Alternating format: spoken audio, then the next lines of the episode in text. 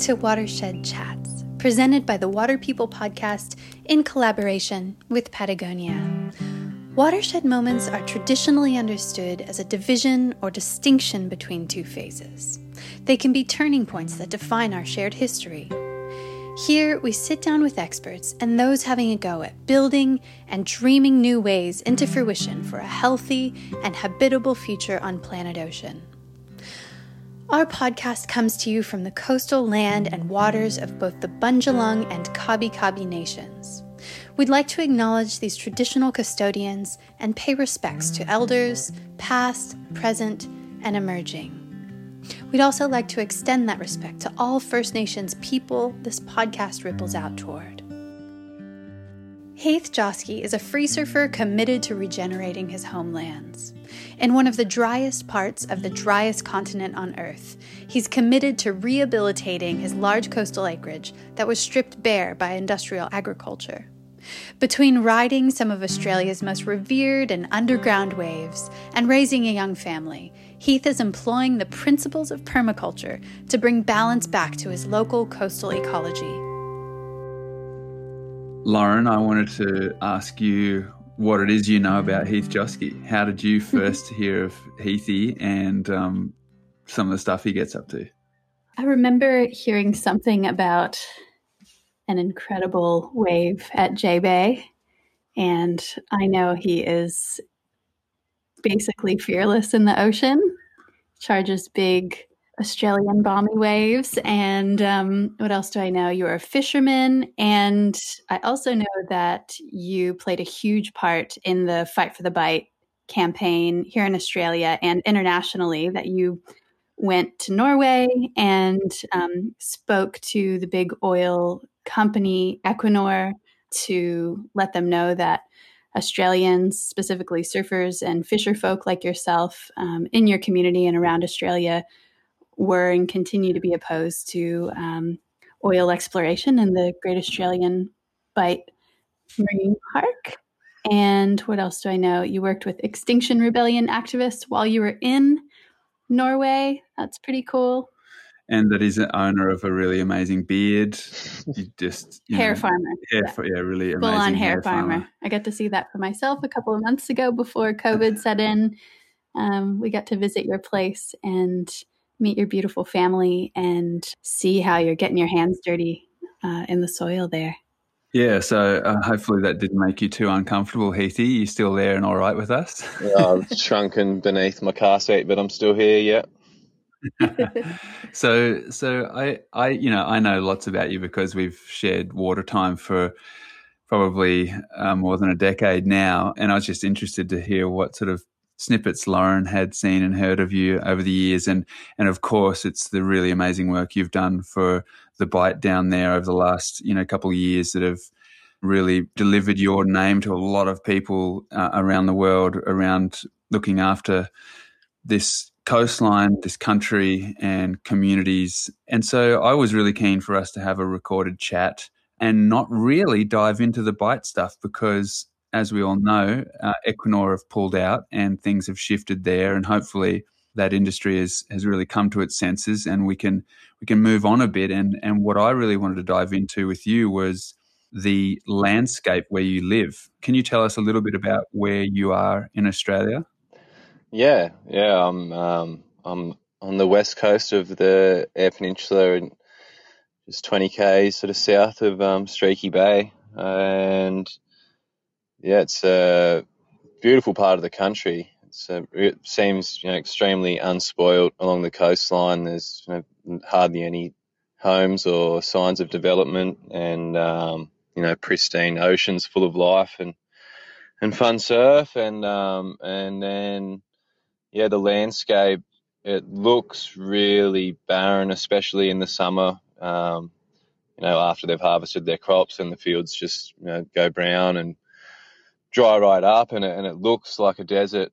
Um, but then in the winter it, it, rains quite a bit and it, it all becomes green and um, and the patches of bush that are left are, are really beautiful. They're only you know low low sort of lying mallee scrub and um, bigger gums to the south of us, but it's just uh, those little patches are beautiful. And I imagine before you know, 90% of the landscape has been cleared here for agriculture, that a lot of it would have been really lush, you know, beautiful bushland. Yeah. So that's sort of what I wanted to dive into is the Mallee bush there and some of the deforested uh, stats we have in Australia where we look at, you know, the fact that 25% of our rainforests in Australia have been taken out, you know, 45% of our open forests have been taken out.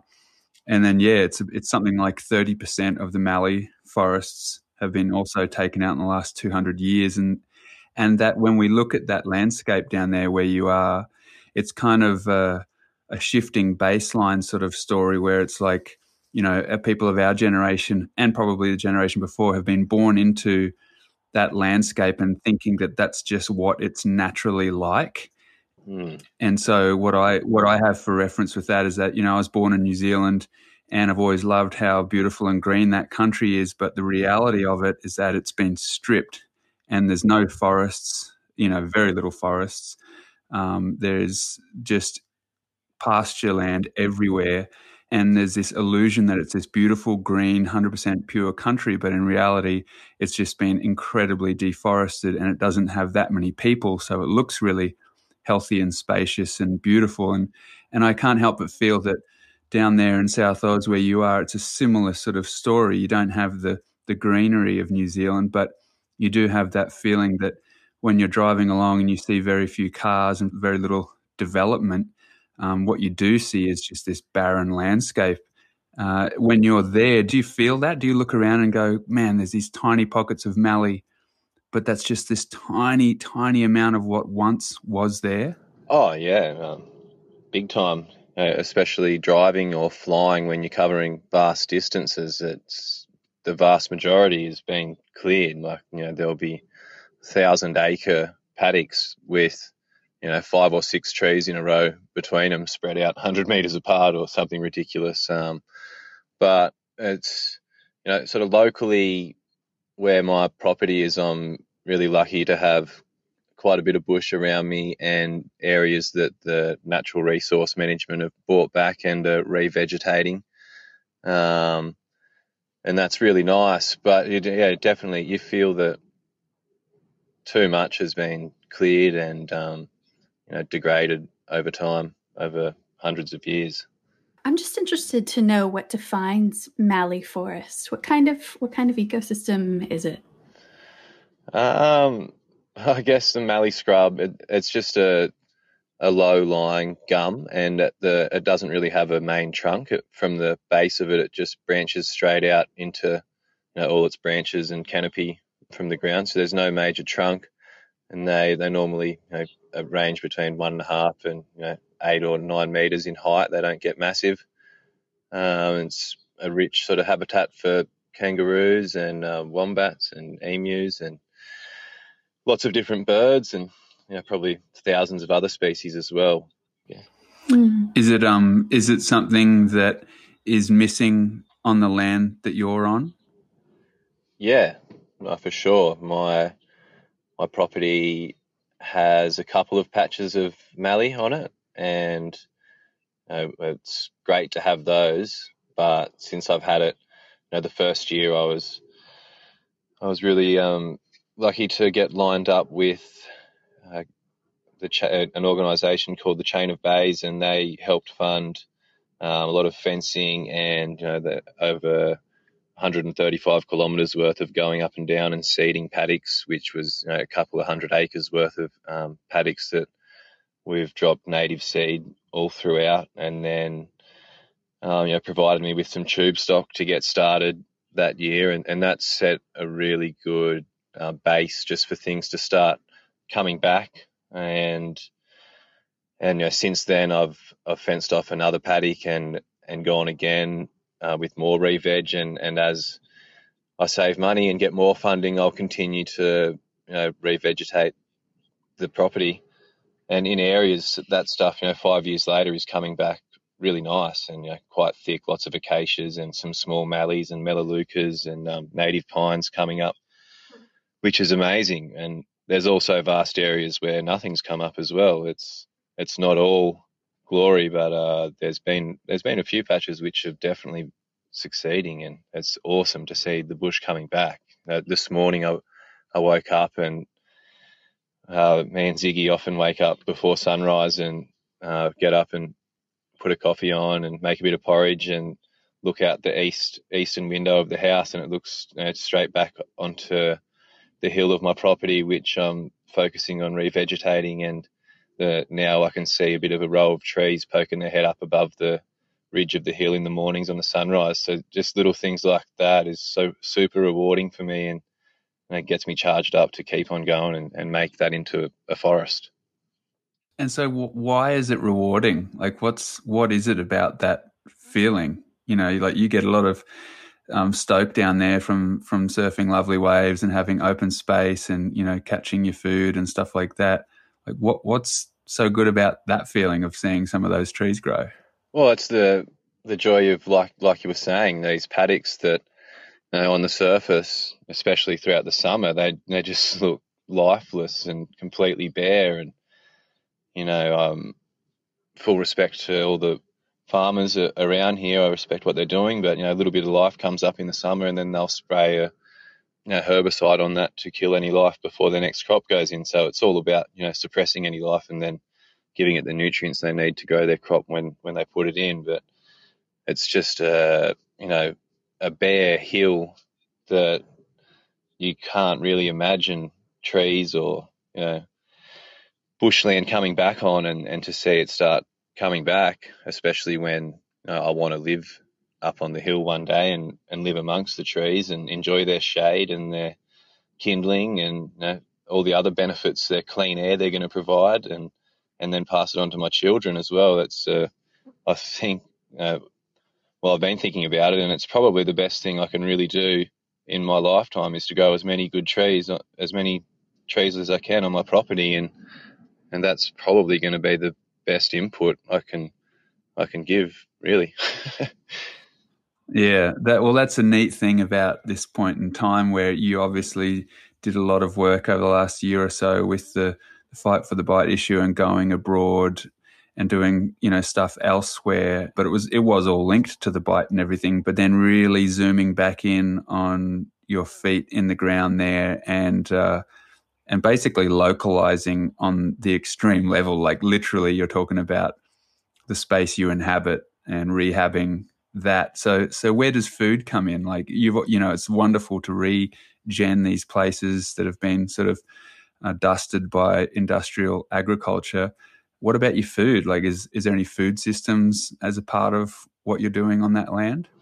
Yeah, for sure. That's a, a massive part of it as well. And you know, one of my biggest goals in life is to create a, a productive area in my garden that's you know, it's got it's loaded with fruit uh, most of the year, if not year round, and you know, providing abundant veggies and, and eggs from the chickens and ducks, and and I would like to expand on that in time and, and grow on it, but you know, I spend most days in the garden working in the in my veggie garden or you know, mulching and fertilizing fruit trees or planting new trees or building you know uh, more structures to support the garden or with the chickens or ducks it's it's a huge priority. And the you know, it's only recently that I've been looking into more and more of the regenerative agriculture movement and the way that they're using a, um, a, a vast you know number of different species of animals to work in sequence with each other to to all build up the soil and all work in harmony to to enrich and, and build in that organic matter. And that's something I would like to experiment with more in the future. But at the moment it's you know I've got my ducks that free range the orchard every day and they keep on top of snails and fertilize everywhere with their droppings. And then I you know, drain their pond once a week. And that's just a incredibly rich fertigation to spread over some lucky fruit trees, and um, I'm, I'm just getting getting a lot better at composting my chicken manure with the right amount of horse manure and the chicken bedding to get it all hot and break down nicely. You know, I feel like I'm still in my sort of primitive stages of learning and growing the garden out here, but it's it's one of my major focuses and something I want to learn a lot more about and progress with into the future. Heath, I'm interested to know where did your passion for working the land come from? I know for Dave, he's also going through a bit of a um, rekindling of his love for our land and regenerating and using permacultural concepts to work plots of our space. And a lot of that comes from a period of about six or eight months, or maybe a year, when he and his family lived on a farm in New Zealand. Did you have formative experiences like that that are drawing you back to working the land and living on the land with your family? Yeah, definitely. I grew up on a five acre property uh, just inland from Valla Beach, uh, half an hour south of Coffs Harbour, and uh, it's beautiful, um, subtropical, you know, beautiful lush bush there, and we had a, a really productive orchard and and um, veggie gardens as well, and it was all on a, a on a decent slope. And my mum did it all. She just loved it, and you know would spend every spare minute of the day she had out in the garden.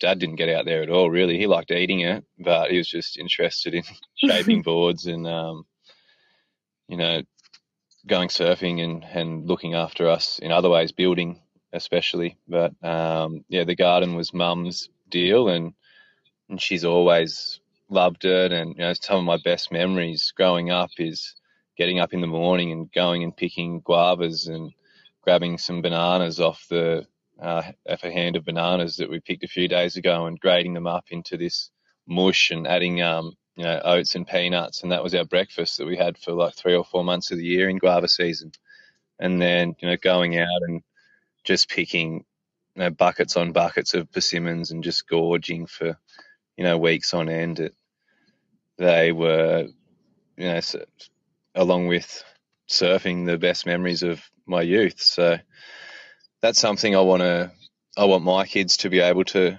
enjoy. And and you want to give your kids you know the the best healthiest food that you can and yourself.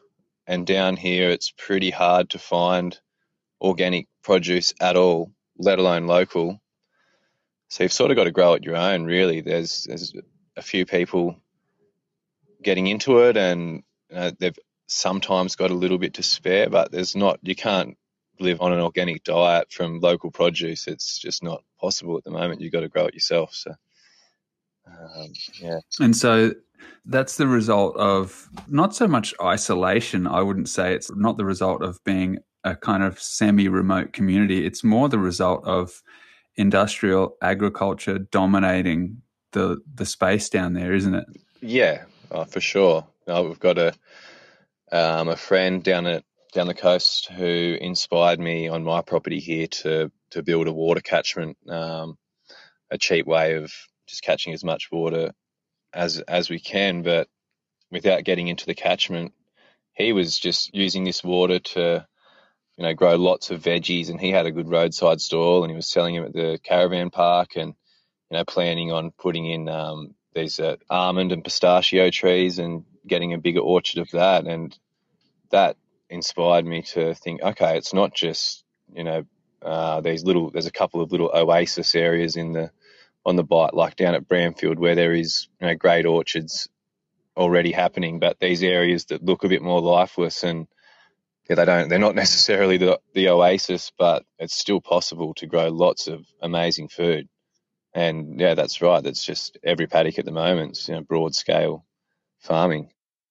Yeah, and what about Tim and Anna being an inspiration? You know that their garden for me down there is one of the most inspiring gardens I've ever seen, and especially in a space where you have you know thousands and thousands of acres of sort of monocrop, and then you have this tiny little plot that they have, which is just busting out so much biodiversity and so many different types of food for them and their their family of friends have they set a bit of a benchmark for you and others down there on that coast?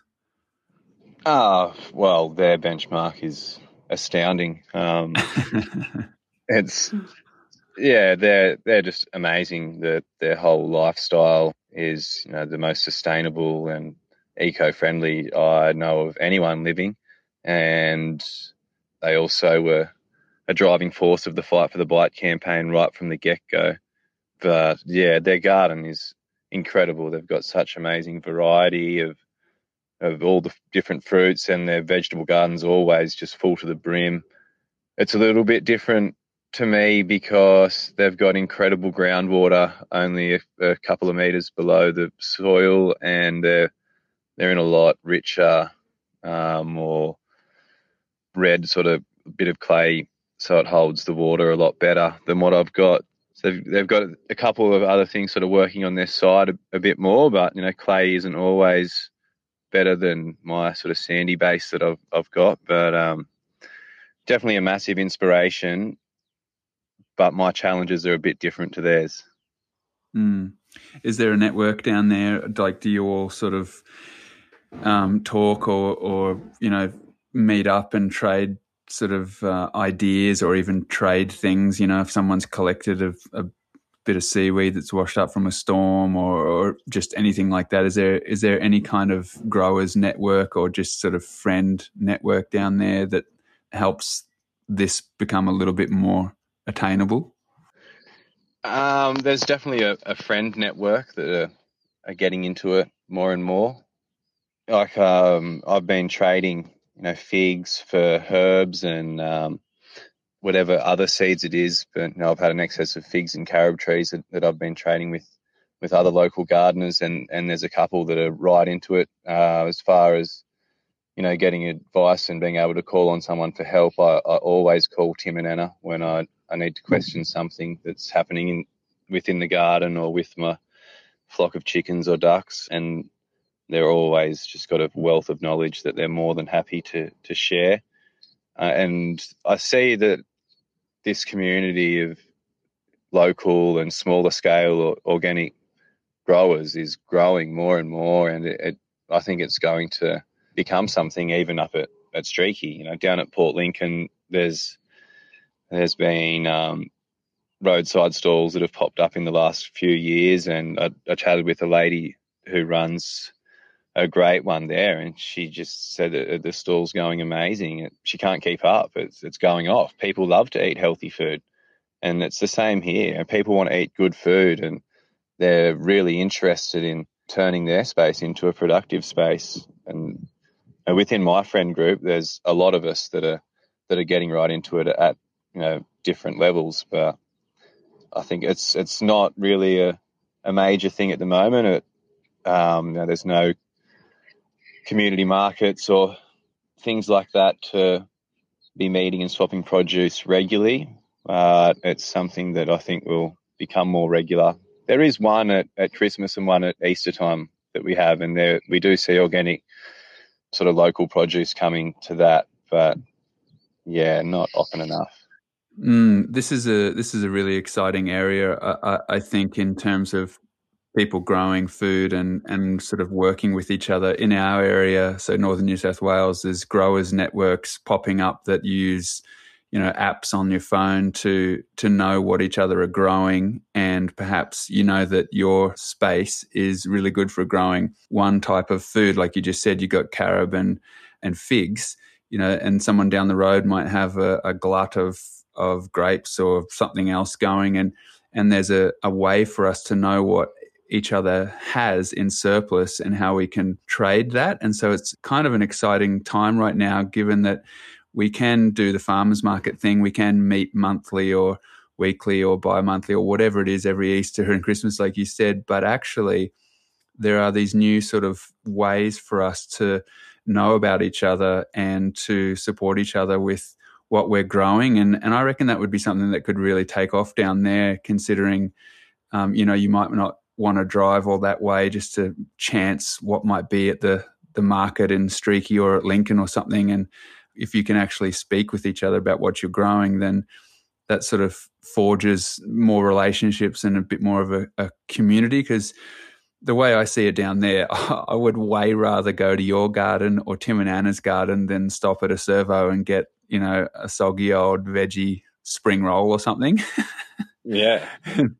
you might be different. You might love those soggy spring rolls at that at that servo, but or, or stop at your place. I'd rather get a squazzer at your place, one of Joz's squazzes, which is a renowned food. Um, Lauren's looking at me like, "What the hell is a squazzer?" Squash. squash, she says. um, but you know, like it, it's pretty just sort of common sense and and logical to to choose that homegrown sort of goodness there. So just to be clear, when you got on your property, what could you eat from that space? Oh, you could you could eat the Lincoln weed if you're really desperate. It tastes pretty horrible. uh, is, that, is that like uh, a roadside sort of rocket or something?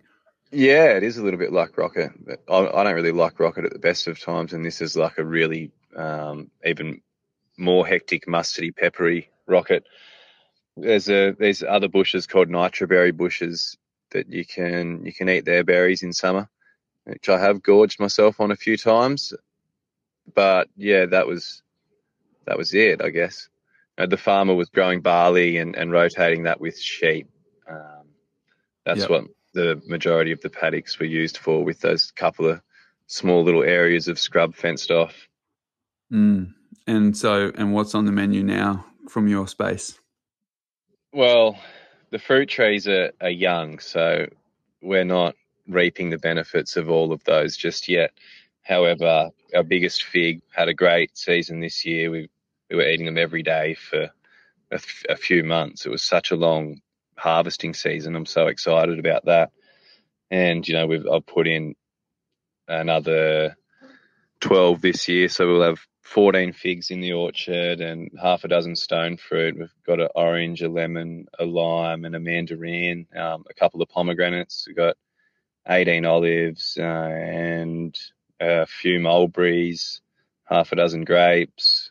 Got lots of carobs, probably over 50 carobs that I've put in this year, wow. which is really excited about the potential of, of carobs on my land. Um, you know, they don't need a great amount of water. They are really drought hardy and and they're prolific bearers and so useful for humans and livestock and um, you know fire break, wind break. Um, I read some, I read a quote in a Diggers Club magazine that said one carob tree can produce uh, as much food as an acre of wheat, which I thought was pretty incredible. So wow yeah, putting in lots of carobs, and I'll keep on growing them. They've they've been so much fun um, propagating them from seed. It's quite been quite a process that the fella I bought them off was just so open with his information, and you know spent hours on the phone chatting with him, and um, you know I had to scarify the edges of the seed on a bench grinder with, with holding the seed with needle nose pliers, and then soak them for a few days, and then drain them and give them a rinse once every day for a few days after that to get them to shoot, and then they just take off their tap roots, you know, uh, 15 centimeters down within a couple of weeks, just on its way. So yeah, we've got all of that, and then we've got our chickens and ducks, which uh, I've got you know, 17 hens and three roosters and one drake duck and seven girls ducks and yeah, our veggie gardens, we've always got spinach and lettuce and um, still got some basil in there and a few tomatoes at the moment and lots of kale and lots of herbs. We've got a herb spiral that works great with our rosemary right up the top, you know, spiraling down through sage and oregano and thyme and lemon balm and all the way down to a couple of different mints at the bottom. And yeah, cucumbers are just finishing up. Got heaps of pumpkins. Got uh, probably some other things. We've got blueberries, strawberries. Yeah, it's go on and on. Pretty. It don't really realize how much it's got until you start talking about it. Hmm. That is an abundant uh, market you have there. It sounds like a lot of time and care goes into the way you're working your land. Wouldn't you rather be in the ocean? uh,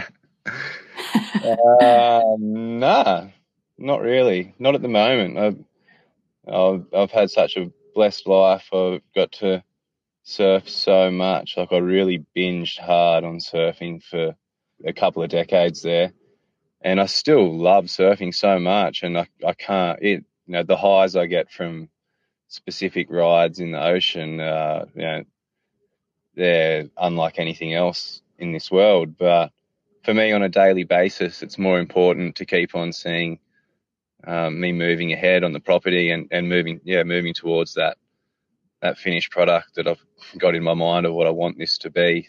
And I can still I still get a couple of surfs a week and get some really fun waves and, and get stoked and then yeah I'm just happy to be on my farm and in the garden with the family. Yeah, well, we can hear you loud and clear there on, on that one. I think the last couple of weeks for us has been a a, like a dream scenario of you know seeing a, a swell and a storm sort of coming you know perhaps five or six days out and knowing that we're going to get really surf heavy, especially because both of us are, are, real surf rats, and and our little guy Minnow loves the water too now. But but you know, getting into the garden, getting into the beds, and getting things sort of ready for a week or so of neglect because a swell is coming and then you know that swell's finished now and we've got perhaps a week between this this moment and the next swell. So you know back into the the gardens and the orchards we go. Um, is that a kind of dance that you just love too? Because you know we're we're both of a similar age and and I can just hear loud and clear how enriching and how satisfying the whole garden experience is but but don't you just think they fit together so well surfing and gardening? Like it really they're really complementary? Uh, they can be for sure. Yeah. Oh, they... okay. Interesting. Do you not feel that? Uh, well, they, yeah, I, I'm not sure. I feel like if I didn't surf, I'd, I would have learned heaps more about gardening probably 10 years ago and been a bit, bit further ahead of where I am. I do feel like surfing gives you, um, you know, a, a really special connection with nature that is hard to find elsewhere. You know, to to be able to just you know step into completely natural realm and and find such joy and be scared absolutely shitless and and um, you know to feel all these emotions that you rarely sort of get on land and to you know understand the power of nature and the beauty of it is something that probably carries into into working with the land. I haven't really thought about it that much before, to be honest, but uh, that works with it. And also, if you take a bag in your backpack, you can grab a bit of seaweed, and, and that can work too. Get a bit of both, get a surf and some seaweed. Does does the idea of progress? I mean, I guess you sort of spoke to it earlier, but with surfing, kind of one of the most beautiful things about surfing is you align with this pulse of energy. You ride, you know, to the sand if you're lucky, and you've got nothing to show for it. You paddle out and you do it again and again and again and again, and we're all committed to probably doing that and indulging or overindulging on that sensation for the rest of our lives. But with gardening, with um, you're building a relationship with the land, you get to be part of a system where you can see progress. Yeah, and surfing, uh, it's amazing, but it feels like a bit of a selfish act at times. Like you know, we're not. You go, you could spend your whole life surfing, but you're not really giving back a great deal potentially in other areas that you could be.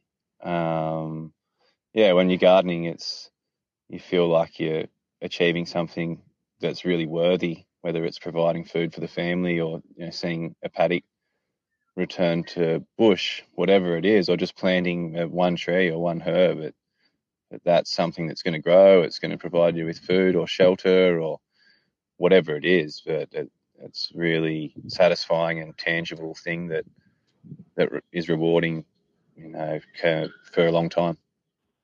That's so cool because I, I, um I, I often really love and celebrate the fact that surfing doesn't produce anything. You know, like it's just this thing that's it's just a feeling that we feel and that we create from the experience. But then, in the same moment, it is actually really nice, like you're saying, to do work on the land with the land in conversation with the land that is something you can show another person you can give to another person you can support your family or others with. And i guess for me that's this that's actually that feeling of the two being really complementary for each other that i was trying to get to before but i didn't really realize until you were just saying that and and that that's a nice balance you know it's it's nice to go and do something totally superfluous and purposeless like surfing after you know working in mm. an ecological space like on your land. So yeah. um, it's cool just to hear that you're doing that in another ecosystem um, than what we have here. You know, it's a it's a totally different landscape down there. What's the future hold? Have you got any you know really big big plans, or are you just sort of growing from one stage to the next with this work? Yeah, I've got a big wave pool on the go. Just getting, just getting the plans drawn up and going to get that nice. in the dam here. And yeah, every bit of water I catch, I'm just going to put in that and that's perfect. oh, you're so in line with the rest of the surfing world. That's um, amazing. No, no. Um, yeah, it's just to keep moving in the direction that I am. Um, but I, I feel like I've thrown myself right into the, the deep end in a way since I've bought my property um, with not much experience or education in gardening or building or land management and I've got had a hands-on education in my five years of owning the property, but I'd actually like to do some study now as well, and and um, you know hopefully get Addie Jones down here to have a look, and um, some other people just that might you know see something in the landscape that I haven't. I'd love to incorporate swales into my hill and and to dam up all the runoff from my driveways and be able to use that for irrigation um, you know, I'd love to be to be producing bulk biologically rich uh, liquid fertilizer that I'm spraying out on my paddocks and you know growing beautiful feed to graze animals through. I'd, there's lots of things I'd love to do, but it's a, a, long process and it's all time and money to get there. But I'm, I'm chipping away bit by bit and yeah, it's all time and money and water for me. So water is one of my biggest challenges. And uh, like I said with earlier mentioned, my water catchment, that's been a real game changer. You know, being able to just build this sort of massive roof out of old tin and old fence posts so for really cheap, getting a, a huge amount of catchment area to to feed, um, you know, to catch around 100,000 litres a year, and, and that'll irrigate my fruit trees I've got now, but you know, for wanting to grow into bigger and better things, well, I'll, I'll have to get creative in how I'll capture that water and, and use it wisely.